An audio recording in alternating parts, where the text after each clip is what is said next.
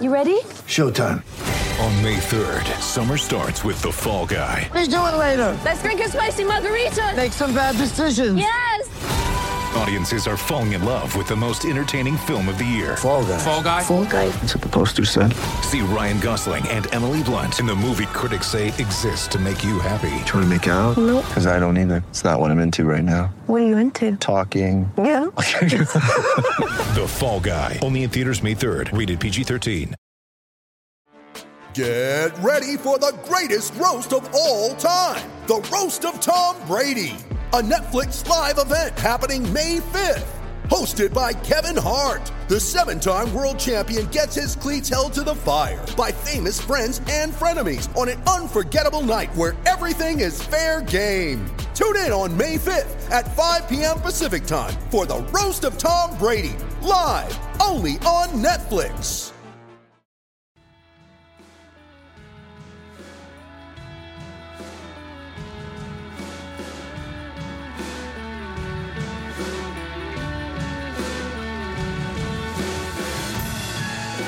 Hello and welcome to the Wisden Cricket Daily podcast. You've heard the story before England lose by innings away from home. New Zealand bowled England out on the final day at the Bay Oval to claim the first test of the series by an innings and 65 runs. Neil Wagner was superb for the hosts, carrying the attack after Trent Boult was taken off injured in the first session, finishing with figures of 5 for 44. As impressive as New Zealand were, England will be left ruining a selection of unnecessary shots. Root, Stokes, Pope, and Archer followed Burns and Sibley yesterday in playing shots they just did not need to play when batting out for the draw. I'm Yas Rana, and on the phone with me from the ground at the Bay Oval is the editor of the Wisden Almanac, Lawrence Booth. Lawrence, this might seem like quite a long time ago, but the first half of the day went quite well for England. What did you make of their initial approach in the morning where they seemed to opt for survival from ball one?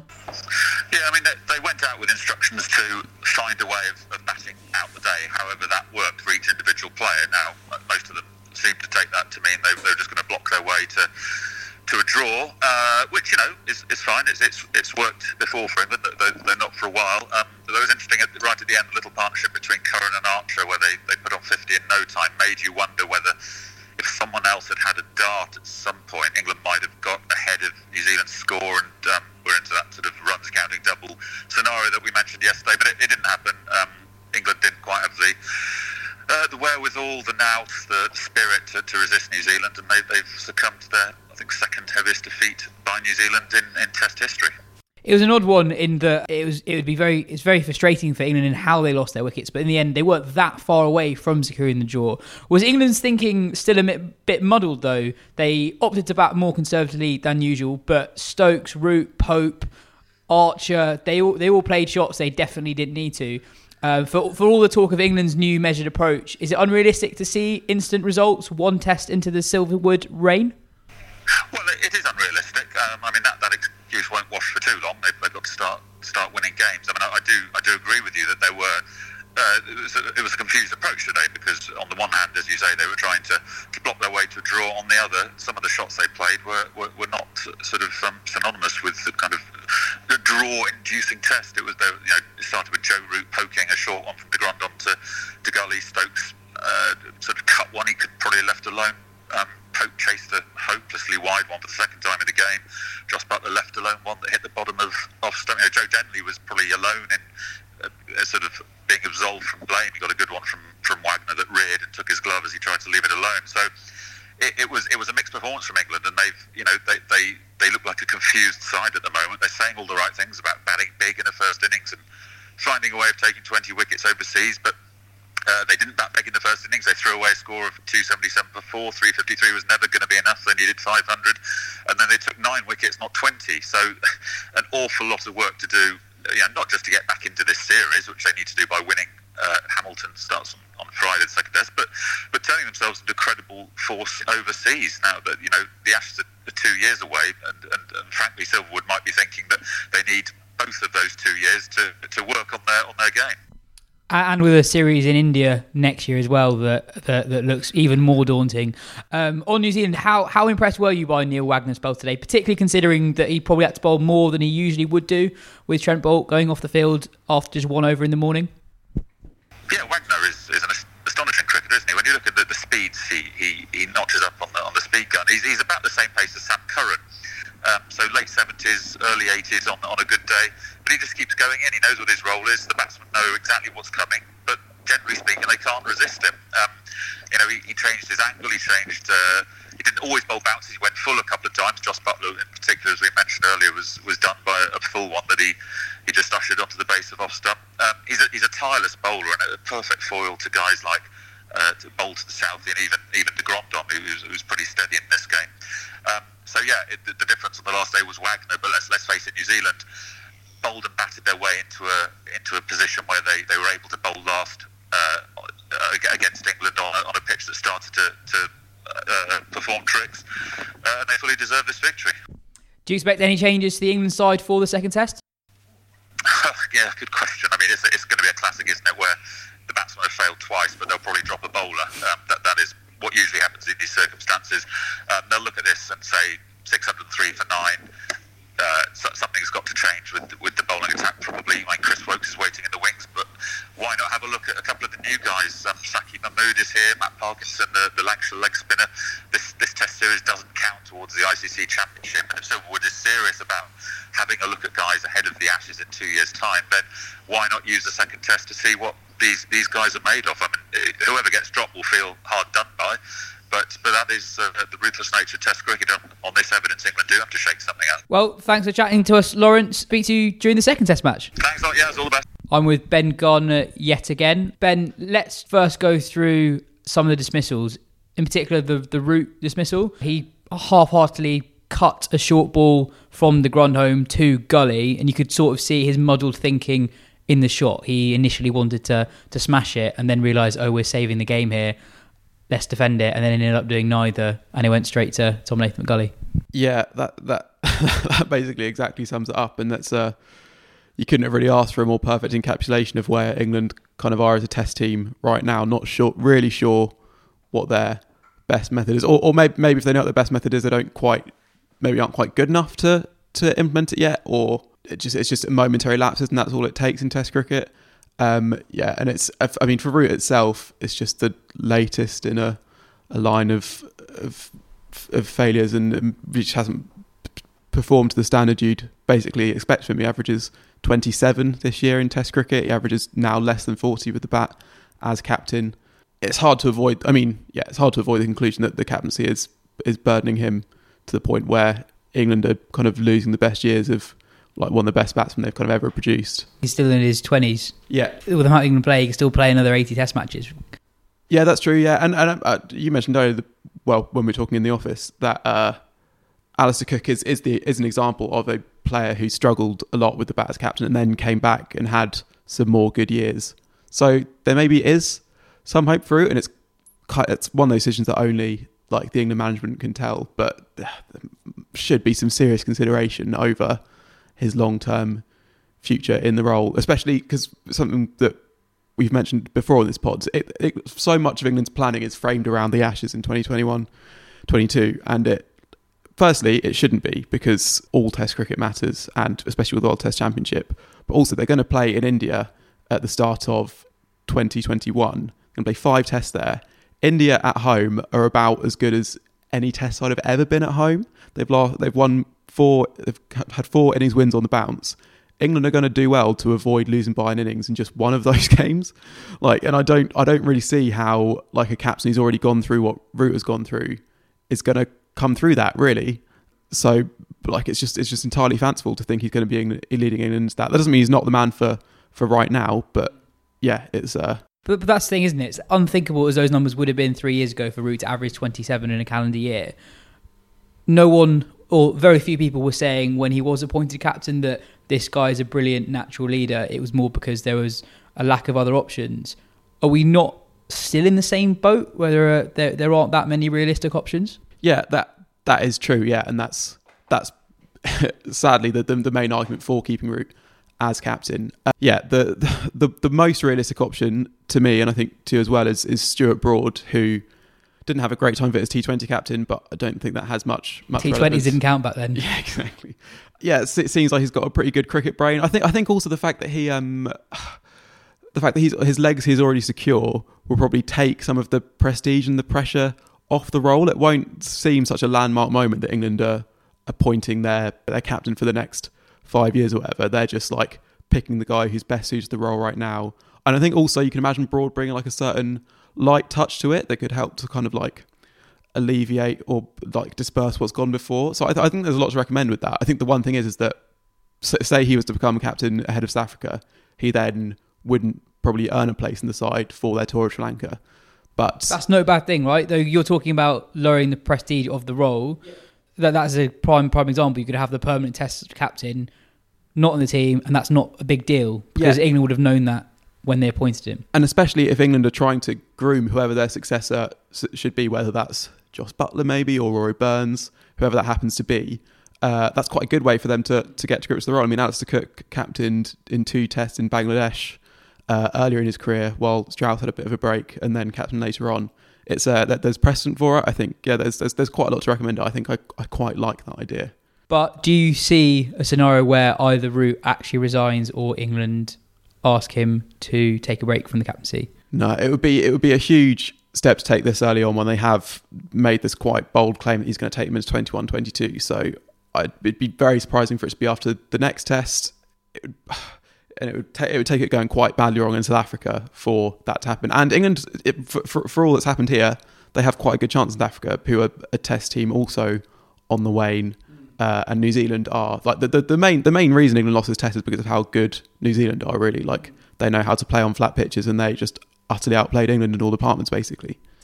Ollie Pope's dismissal was pretty poor too, spooning a very, very wide one from Wagner to Santner, who took a sensational catch. Absolutely brilliant. Um, at that point of the day, I was thinking, why aren't England batting even more conservatively? Um, but then you made quite an interesting point about the mindset it takes to actually bat out a day. It's not as simple as go on, go and do it. Um, South Africa were a team this decade who did it on a couple of occasions really well. In India, in uh, 2015, South Africa once scored 143 off 143 overs uh, to, to try and save a test. Amla hit 25 off 244 balls.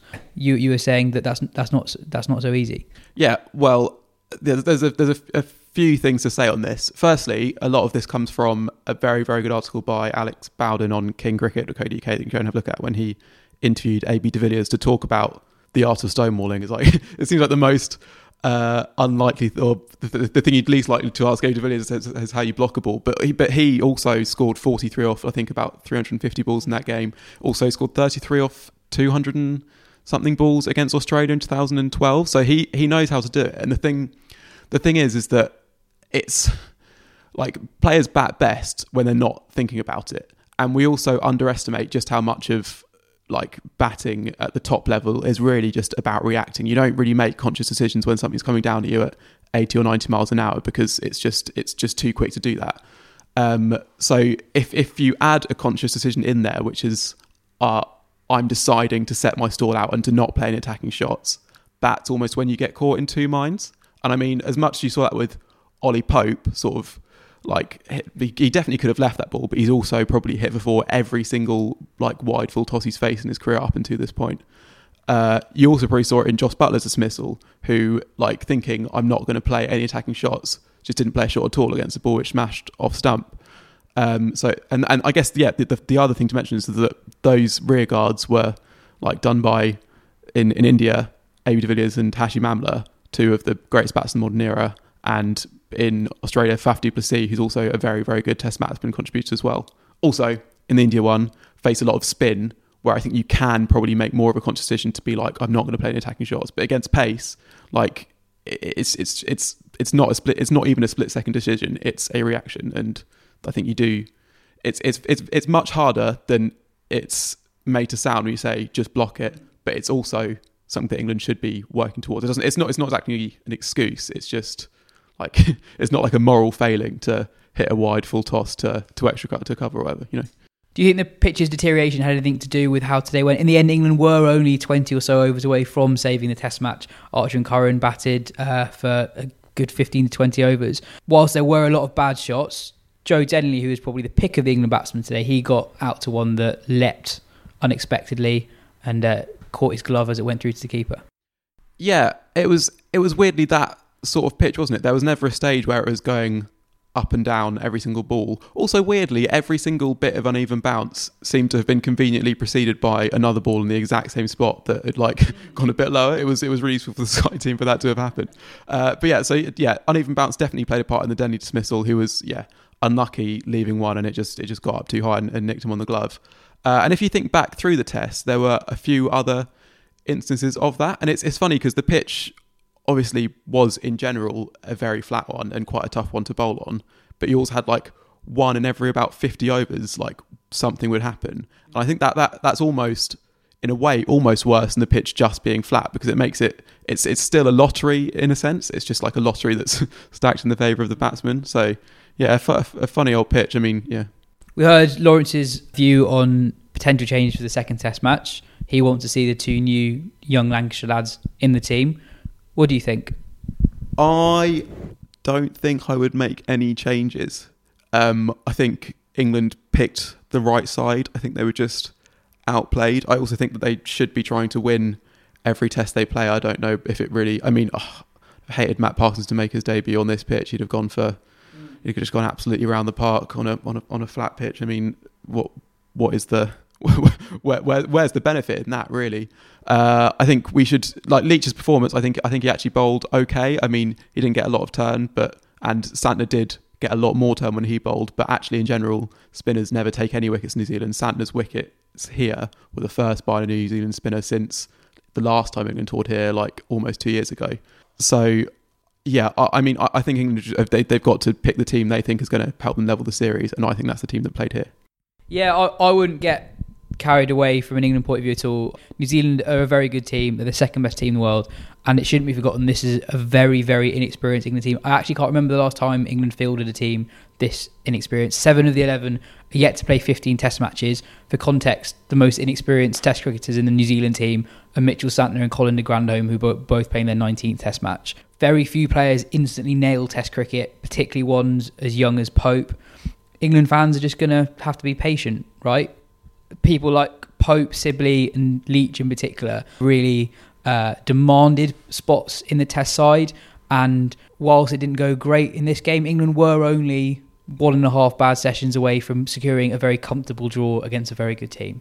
Yeah, I think I think that's fair. Um, if they scored 450 rather than 350, which they should have done, and it was only basically through a few brain farts that that didn't happen. It doesn't matter if New Zealand scores 600. This that that's a ball draw that even doesn't get close to a result. Yeah, I think that's fair. I think I think that does shine the light on actually, in a way, quite how bad England played, and and it's been said a lot. But the key passage was that second morning when they lost those three wickets. But yeah, it, the the the inexperience is is huge, and I mean I mean this not not even in the squad they picked in the the players had available in county cricket. They're still the best side they could have picked, and it, it just shows how far England have to go that they have been outplayed despite picking the best team they could, and the fact that this new team is just so inexperienced. It's gonna, it's it, yeah. I mean, well, I don't. It, it could get worse before it gets better. In that they'll probably lose the second test, maybe not quite as heavily, but they'll probably lose it. But I do, I do think there is real hope for them going forward in the winter. In that this test doesn't make England a bad team as well. As, yeah, because as I say,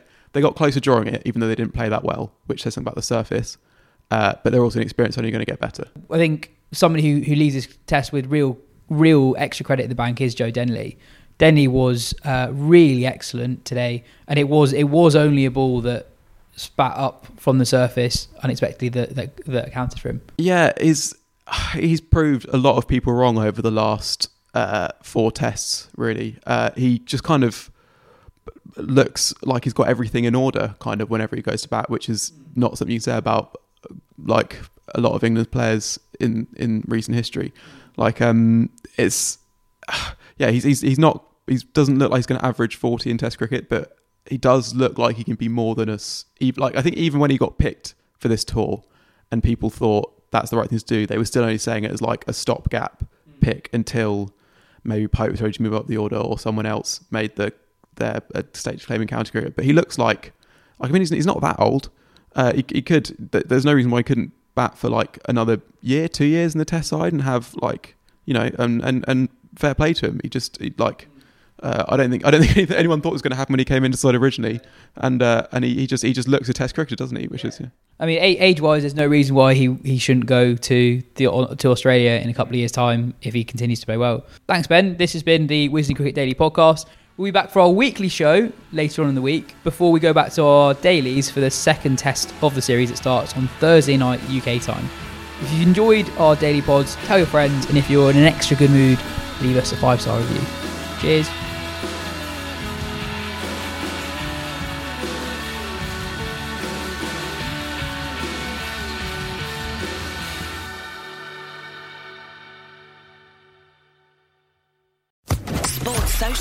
Podcast Network.